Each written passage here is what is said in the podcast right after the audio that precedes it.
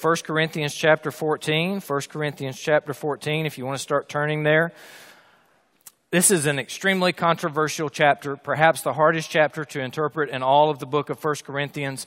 Probably one of the harder chapters to interpret or to discuss in a group in anywhere in the New Testament.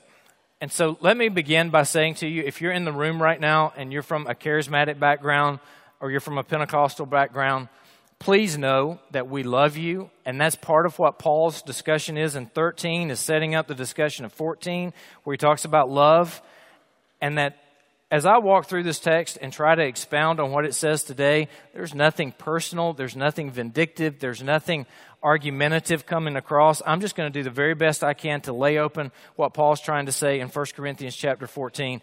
I hope you know that you're loved, you're wanted at Cedarville, but at Cedarville we also have to wrestle with difficult issues. So if you disagree with me on the sermon today, that's okay. If you disagree with me on another sermon, that's okay what we're going to try to do is wrestle with what God word, God's word says to us. Now, when we come to this issue in particular, it's a controversial one because it deals with experiences. And we all want to talk about our experiences because I've experienced this. That means it has to be true, right? So, how many of you are sitting still right now? You know, this is a trick question, right? So, you're trying to figure it out. But you understand that we also know that the earth is spinning really fast and it's moving around the sun also. Yet when we look at our senses, we realize our senses tell us that we're sitting still. And so our experience, my point in that is our experience does not always give us truth. And so we don't look to our experience to say, my one experience indicates all truth because my experience is different from your experience, different from your experience, different all over this arena. What we do is we look at God's Word and we say, God's Word is the truth and so we allow God's word to speak to our lives. We don't sit in judgment on the word. The word sits in judgment on us. So as we look at what God's word has to say, we allow it to speak. That's what I want to ask you to do as we wrestle with this difficult issue today is we look at God's word and allow it to speak. Now, I don't have time in the next 30 minutes to unpack all the different views on this topic. So I'm going to walk through and tell you what I believe the the verses are talking about, and then we'll move on. Now, I've got a long introduction, so we got to roll. Because as I go through these introductions, I always try to give you some of the major positions. So they're going to put the three major positions on tongues. If you haven't figured out that's what 1 Corinthians 14 is about, then welcome to the party. Uh, speaking in tongues, three major positions. And I'm going to try not to joke around as much as I normally do because I know for some of you it's a real sensitive issue. So we're just going to try to walk through it respectfully, look at what the text says, and then we'll move on. If I offend you, I apologize. I have no intentions of offending. I'm just trying to speak what the text says. Let's look. He's at three positions. Cessationism. On the cessationist position, it means that the sign gifts are no longer present. They have ceased. So that would mean you're not going to find gifts like speaking in tongues, things of that nature any longer, that those were gifts that were just for the Pentecostal, the Pentecost time period, the Acts time period, where you were co- confirming the gospel message. After the gospel message went out, those gifts ceased and they are no longer present. You have semi-cessationism or not normative is what some people talk about. What that means is that you don't want to say that God can't do it. You don't want to say it's not possible, uh, but you also don't think it's something that should happen in the church all the time. So you're not looking for this gift. You're not seeking it out. You're not saying it should be a normal part of our activity. And so that's the semi-cessationist or not normative position. And then a continuation. Now, this would be where you'd find the Pentecostal movement, and the Pentecostal movement gets its name from Pentecost, where the Holy Spirit fell and people spoke in tongues, so they call themselves Pentecostal, relating back. Or the charismatic movement. We talked about tongues in 1 Corinthians uh, 12 and how uh, charis is the word for grace gift. And so the charismatics take those grace gifts and say that they continue to this day. You'll find this in the Assemblies of God church as well, and I've got their doctrinal statement just to show you some of, of why this begins to get controversial. The continuation believes that tongues should be a part of the Christian life. Now, there's varying degrees of where that falls, and I can't go into all of them. Some people say that you have to speak in tongues, and that's a sign of the baptism of the Holy Spirit. Others don't go quite that far, and so I can't break all those down for you. You'll do that in class. What about here at Cedarville? Well, here's our doctrinal statement up on the screen. Not the whole thing, just the parts that relate. On the doctrinal statement, it says for faculty and staff that we believe the baptism of the Holy Spirit is that He, being the Spirit, baptizes all believers into the body of Christ at conversion. That means that once we're saved, we're all baptized with the Holy Spirit, whether you knew you were baptized with the Holy Spirit or not. The Holy Spirit now lives within you, and that's in our doctrinal statement. It also says we believe the sign gifts of the Holy Spirit are not intended to be a pattern for today. So that allows for either that cessationist position or that semi-cessationist or not normative position. Either one fits within what the doctrinal statement says here. So if you're on faculty or you're on staff, you concur with our doctrinal statement every year. You sign that you believe what our doctrine says, and that's what you'll teach in the classroom. That's what you'll talk about as you go around. That's what you believe. That's what you affirm. And so if you're faculty or staff, this is what you have to affirm. All right? Not every interpretation of every verse that we'll go through today, just those two different items. If you're a student here, you don't have to sign our doctrinal statement. If you're a student here, you don't have to agree with me today. You can hold whatever position you want to hold, just like you can on a number of other issues, and as long as you don't create a disruption. So, in joking, as long as you don't start running down through here speaking in tongues or doing something crazy like that, because if you do, John Wood's going to tackle you, and I'm just kidding. He wouldn't do that. Who rang the doorbell? I don't know.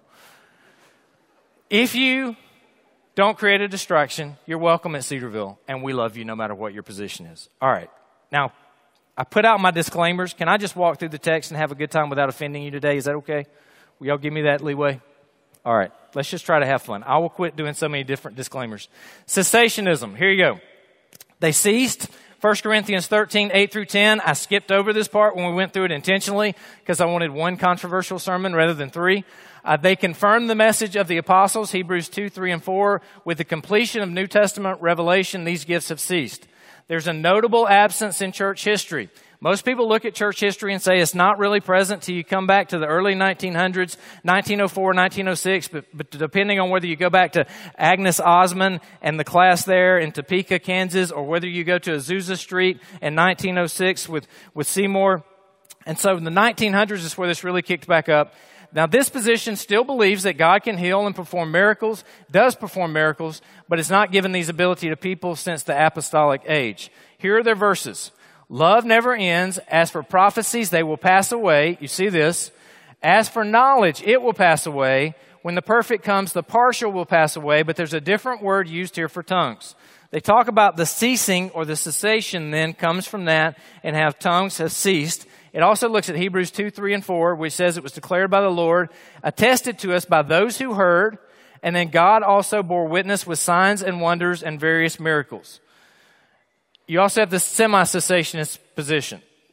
A.B. Simpson was one of the guys that started this or founded this. You have many different proponents and was confronted by an outbreaking based on 1 Corinthians 4:12 and 39, came up with the position seek not, forbid not. And he based this off of basically forbid not was right here in 1 Corinthians 14, 39, do not forbid to speak with tongues. And so that's kind of the semi-cessationist position. The continuation of tongues or continuation of the gifts, Pentecostal charismatic, it's another position that believes the miraculous gifts should be normative, an essential part of every church's life. Some would say speaking tongues is evidence of the baptism of the Holy Spirit. Those who hold this position offer up Acts and 1 Corinthians as evidence. Now, I pulled this off the website yesterday. And so I'm not cherry picking. I just went right to the Assemblies of God website and said, here are the two statements they have that relate to this so that you could see this is an ongoing issue you're going to have to face. So why in the world would I do something controversial in chapel and talk about it? Because you got to face it. And if we don't talk about it here, then you're going to encounter it at some point in life. And we try to do everything with academic excellence. I want you to have thought through all these issues so you know where you stand and to be able to look at what the text says. Here's their doctrinal statement says, We believe the baptism in the Holy Spirit is a special experience following salvation that empowers believers for witnessing and the effective service just as it did in the New Testament times. One of four cardinal doctrines. Number eight, we believe the initial physical evidence of the baptism of the Holy Spirit is speaking in tongues as experienced on the day of Pentecost and referenced throughout Acts and the epistles. So that's the doctrinal statement on the Assemblies of God website. I've got the website for you here if you want to take a picture of your phone so you could go look at it later. So the question then emerges should all speak in tongues? Now, I skipped this part of 1 Corinthians 12, again, so that we would have one controversial sermon, not two or three. And so that means I got to backtrack and pick up some of these different items, all right? So 1 Corinthians chapter 12, you've got your Bible in 14, you flip back, or if you have your electronic version, you scroll down, and you're going to get back to 1 Corinthians chapter 12, verse 28. 1 Corinthians chapter 12, verse 28 is up here. It says this. And God has appointed in the church first apostles, second prophets, third teachers, then miracles, then gifts of healing, helping, administration, various kinds of tongues. Then he asks these rhetorical questions.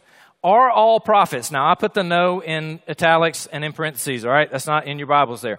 But that's the expected answer. Is are all prophets? No. Are all apostles? No. Are all teachers? No. Do all work in miracles? No. Do all possess gifts of healings? No. Do all speak in tongues? No. So what that would indicate to us is the anticipated no answer means that every person is not expected to speak in tongues during their lifetime.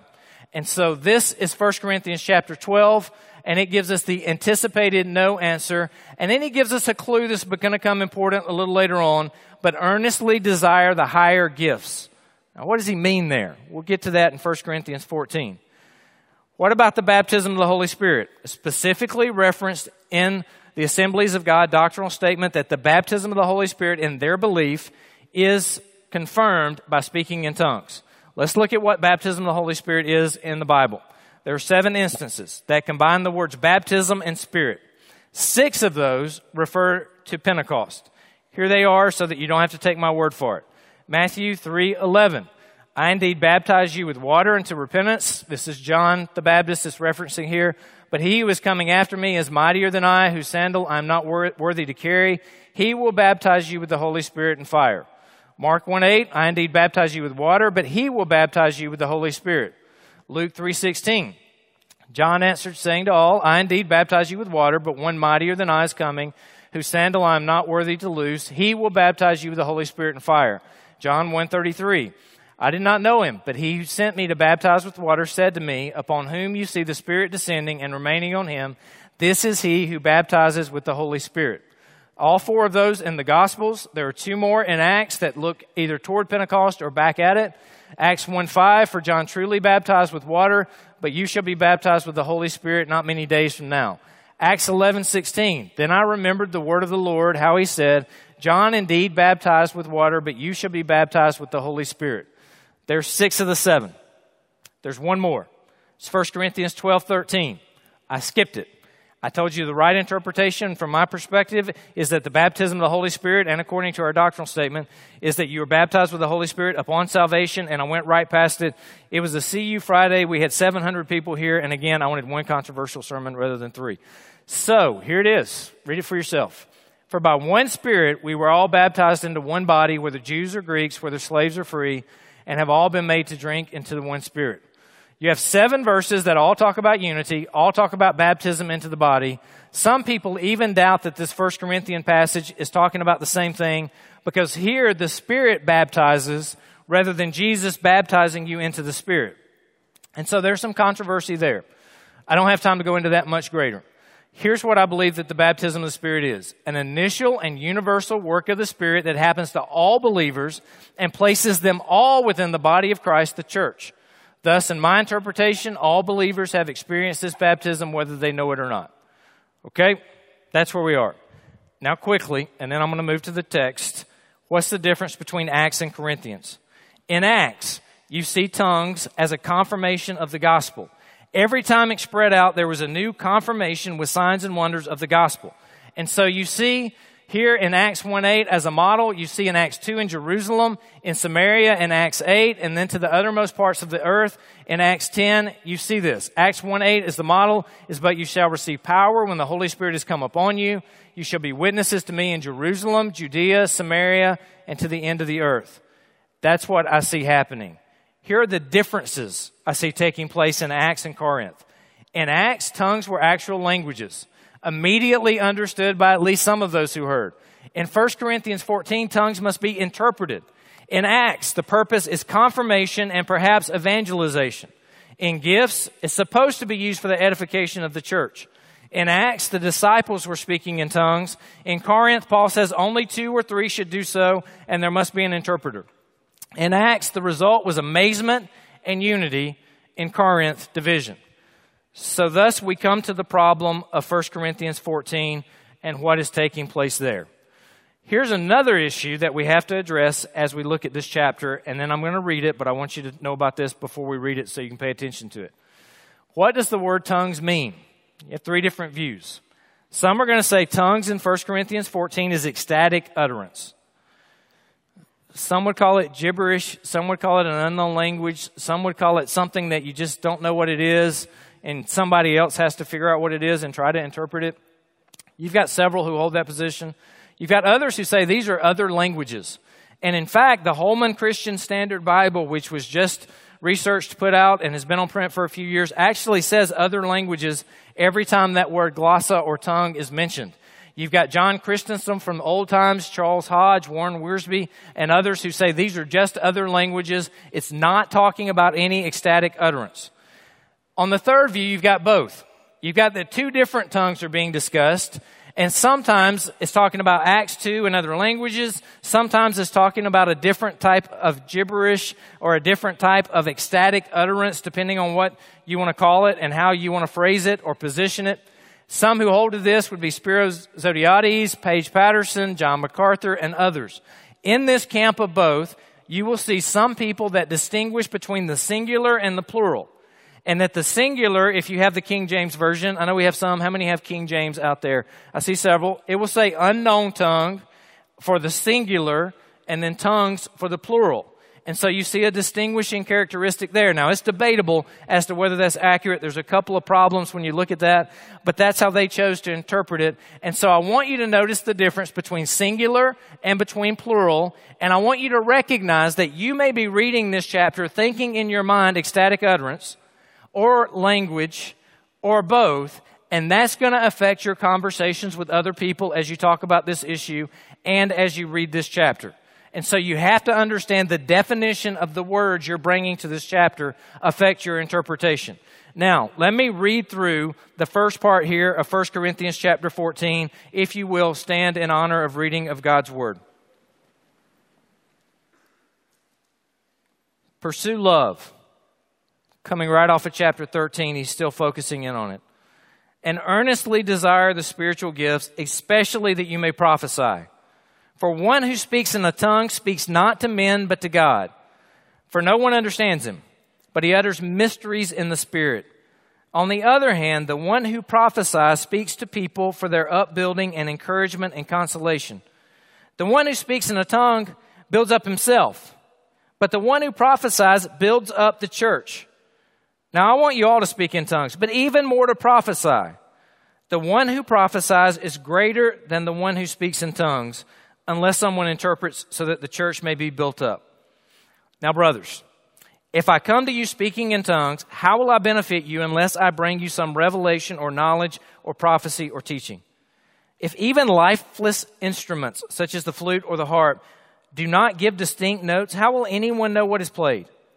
And if the bugle gives an indistinct sound, who will get ready for battle? So with yourselves, if with your tongue you utter speech that is not intelligible, how will anyone know what is said? For you will be speaking into the air. There are doubtlessly many different languages in the world, and none is without meaning. But if I do not know the meaning of the language, I will be a foreigner to the speaker, and the speaker a foreigner to me. So with yourselves, since you are eager for manifestations of the Spirit, strive to excel in building up the church. Therefore, one who speaks in a tongue should pray for the power to interpret. For if I pray in a tongue, my spirit prays, but my mind is unfruitful. What am I to do? I pray with my spirit, but I pray with my mind also. I will sing praise with my spirit, but I will sing praise with my mind also. Otherwise, if you give thanks with your spirit, how can anyone in the position of an outsider say amen to your thanksgiving when he does not know what you are saying? For you may be giving thanks well enough, but the other person is not being built up. I thank God that I speak in tongues more than all of you. Nevertheless, in the church, I would rather speak five words with my mind in order to instruct others than 10,000 words in a tongue. Dear Lord, I pray today as we look at a controversial subject and a controversial passage that you will help us to understand what your word is saying to us that you will bring clarity, and that, Lord, you will help us to have unity as we seek to follow and to obey your word. And we ask this in Jesus' name. Amen. You may be seated. All right. As we look at this chapter, here's what I want you to get. There's controversy about what some parts of it say, what some parts of it mean, but what we cannot get past as we read through 1 Corinthians 14 is that Paul is saying, seek prophecy over tongues, and that Paul is saying, whatever you do, you do it to edify the church. You do it for the building up of the church. You do it looking to others. Does that surprise us at all? It doesn't surprise us one bit. Because when you go all the way back to chapter 8 and the stumbling block, he's been laying this groundwork to say, consider others before you look at yourself. Make sure you're not causing others to stumble. Give up your own personal freedoms if you have to, so that you don't cause your fellow man to fall into sin. And so look to others, not just to yourself. And when he comes to this issue, it's right off of love and what love is. And love is that self-sacrificial giving and concern for others above ourselves. And he walks into this First Corinthians chapter 14 and he talks talks to them and he's going to say to them all throughout, build up others, build up the church, build up others, build up the church. And he starts right off here with pursue love. Earnestly desire the spiritual gifts. Seek them. Seek after the spiritual gifts and trying to get them. Look after love. Earnestly desire them. Now, how do you earnestly desire them? It's through prayer because the Spirit gives the gifts to whoever He can. And so you're not trying to manufacture gifts. You're asking God to give you gifts that you can use. And what do we use our gifts for? The building up of others. We use them in the local church and elsewhere to build others up. Verse 2, he says, For the one who speaks in a tongue, singular, speaks not to men but to God, for no one understands him but he utters mysteries in the Spirit. On the other hand, the one who prophesies speaks to people for their upbuilding. You see that upbuilding. And notice in this chapter how many times he talks about upbuilding or building up. It's all throughout the chapter. And he says for the upbuilding and their encouragement and consolation. The one who speaks in a tongue builds up himself, but the one who prophesies builds up the church. Now, I want you all to speak in tongues. Now, a lot of people really wish you hadn't put that in there because then it would be a little clearer. But here's the plural. And so it could be another language. I wish you all would speak in tongues, but now look, this is the main point, so don't get caught up in the details. Is but even more to prophesy.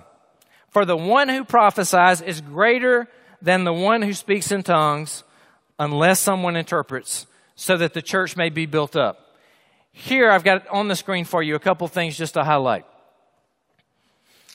You can see here, tongues speaks to men. Tongues builds up yourself. Tongues, unless someone interprets, is not going to build up the church. So what does he focus on? He focuses on upbuilding, on building, on building. You see it repeatedly here, looking to others to build them up, and you see how he's talking about prophecy in that particular section. Now you move on to verse 6, and as you move through verse 6 and 12, he gives you an illustration. So we all like illustrations. And unfortunately today I don't have time to use a lot of illustrations because I've got 40 verses to attempt to get through and I'm not going to make it through all those. So here's what Paul says as we just walk through it in more of a running homily. Brothers, if I come to you speaking in tongues, plural, how will I benefit you unless I bring some revelation, knowledge, prophecy, or teaching? Here's his illustration. A lifeless instrument such as the flute or the harp. The flute, you play, a wind instrument. The harp is a string instrument. He's covering both grounds. If an, if an instrument that is blown, a wind instrument or a string instrument, if it has absolutely no connotation to it. In other words, if I were to pick up one of these guitars and to begin playing and I have absolutely no musical ability, you're going to look at me and go, that sounds horrible. If you have a little brother, a little sister, maybe yourself, or maybe you have a child, and you hear them practicing on the piano for the very first time. Oh, goodness, I wish it would stop. Oh, that's just horrible. And then they come and they say to you, How do you like my playing? It's beautiful. We love it. But you know inside you really don't. Here's what he's saying lifeless instruments, if they don't give distinct notes, how will anyone know what is played? And if the bugle gives an indistinct sound, who's going to get ready for battle? And uh, it's kind of like that sound that just went off here. None of us know where it came from or what it means because it has no meaning to it, right? And so it doesn't do us any good. We're all just wondering, what is that?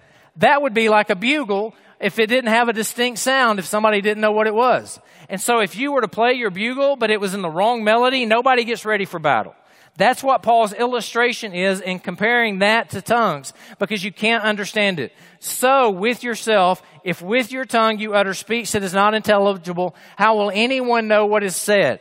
Nobody's going to know what you're talking about. For you'll be speaking into the air. And then he says in verse 10, there are many languages in the world, none is without meaning. But if I do not know the meaning, I will be as a foreigner to the one who speaks and the speaker a foreigner to me. Now that word foreigner is good, so I got to give it to you, even though it doesn't really add a whole lot to the other stuff. It's barbaros. Can you hear barbarian in there? It's the word where we get barbarian, barbaros in the original language. And so if a person's a foreigner to you, they're a barbarian to you. Have you ever traveled to a foreign country? How many of you here have been to a foreign country? We got to work on that because we need every hand going up before you graduate, right? Everybody on a mission trip before you graduate overseas to a foreign country. When you're in a foreign country and you hear them talking, or when you're at Walmart in a big city and you hear somebody talking in another language, you don't know what it is you can't understand it. And you would like to engage in conversation with them and be nice and perhaps share the gospel with them, but you hear this language and you don't know what they're talking about and they don't know what you're talking about. And when you go to a foreign country and you want to ask them, where, how do I get so and so? How do I do this? What's happening? And you begin to talk to them and they say, we don't speak English. And your response is, okay, somebody else. Because I can't communicate with that person.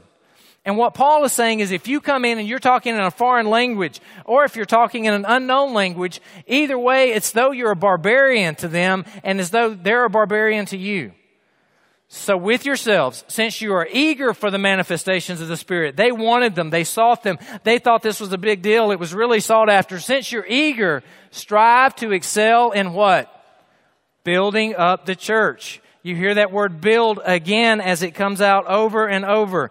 And then you move to verses 13 through 19. Therefore, and he starts giving you some procedures now. He's told you how prophecy is better. Now you start moving into some procedures.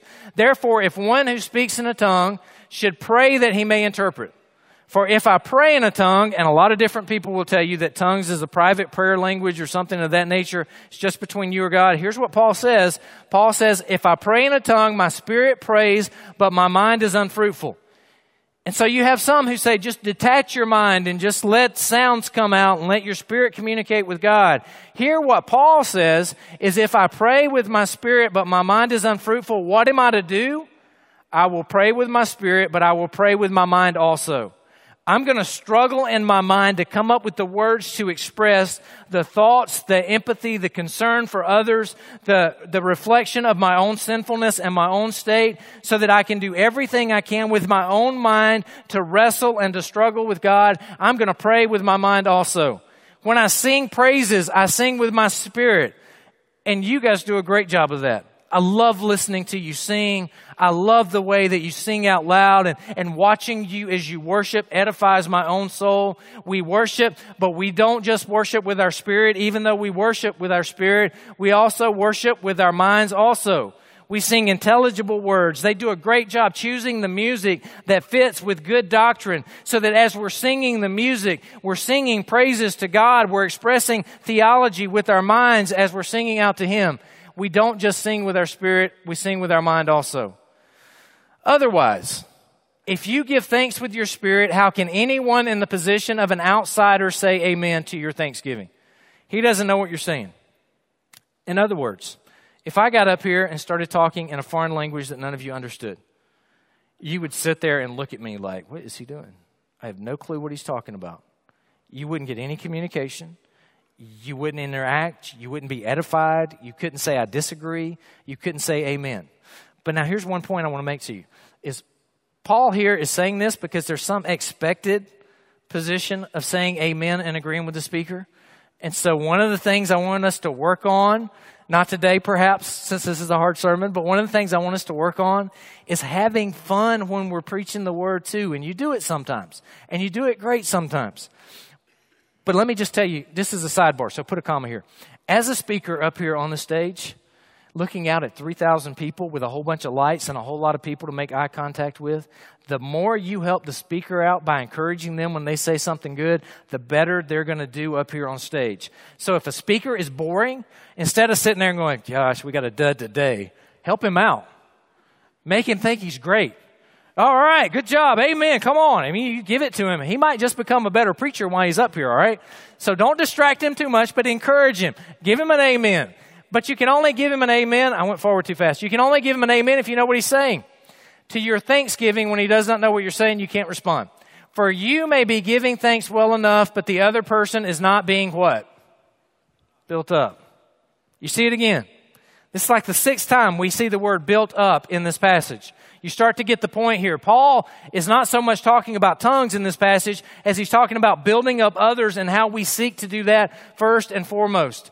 I thank God that I speak in tongues, and this is plural, so some would say other languages more than all of you. Nevertheless, in the church, I would rather speak, and this is important. How many words? Five words. Five words with my mind in order to instruct others than 10,000 words in a tongue singular.